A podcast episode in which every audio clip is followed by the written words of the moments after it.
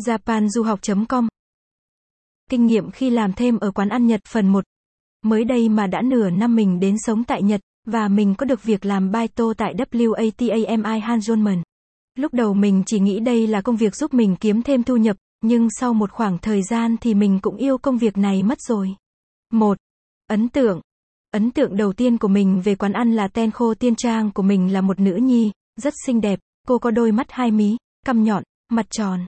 Mặc dù là nữ nhi nhưng khi làm việc thì cô vô cùng khắt khe và mạnh mẽ, đôi lúc rất nhí nhảnh và hài hước.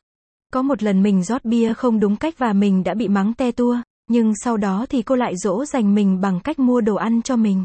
Mình học được rất nhiều điều từ tenko của mình, đặc biệt là cách người Nhật quản lý nhân sự.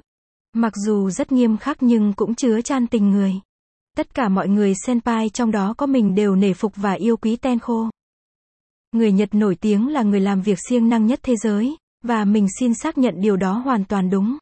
Ví dụ rõ ràng nhất là batenkobu tiên trang, một batenko có thể phục vụ khách rất đông và làm việc liên tục khoảng thời gian mười tiếng là chuyện bình thường.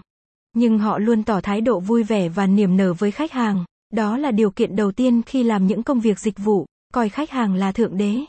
Khi mình chưa biết thì mình luôn nghĩ một batenko sẽ rất khô khan vì đã lớn tuổi rồi mà không kết hôn. Nhưng đôi khi họ lại lén bỏ thức ăn vào ba lô của mình. Và luôn động viên mình nên học tiếng Nhật và học việc trong bếp tốt hơn. hai. Những ngày đầu tiên. Khi bắt đầu làm việc ở quán, mình đã rất sợ hãi senseizen vì ngày nào cũng kiếm chuyện làm khó dễ mình. Rất nhiều lần sau khi mình đã kết thúc công việc, thay đồ xong hết thì lão lại lôi mình vào bếp để căn nhằn rằng có một cái vỏ trứng ở góc chưa được dọn dẹp và lão phải tự mình dọn nó.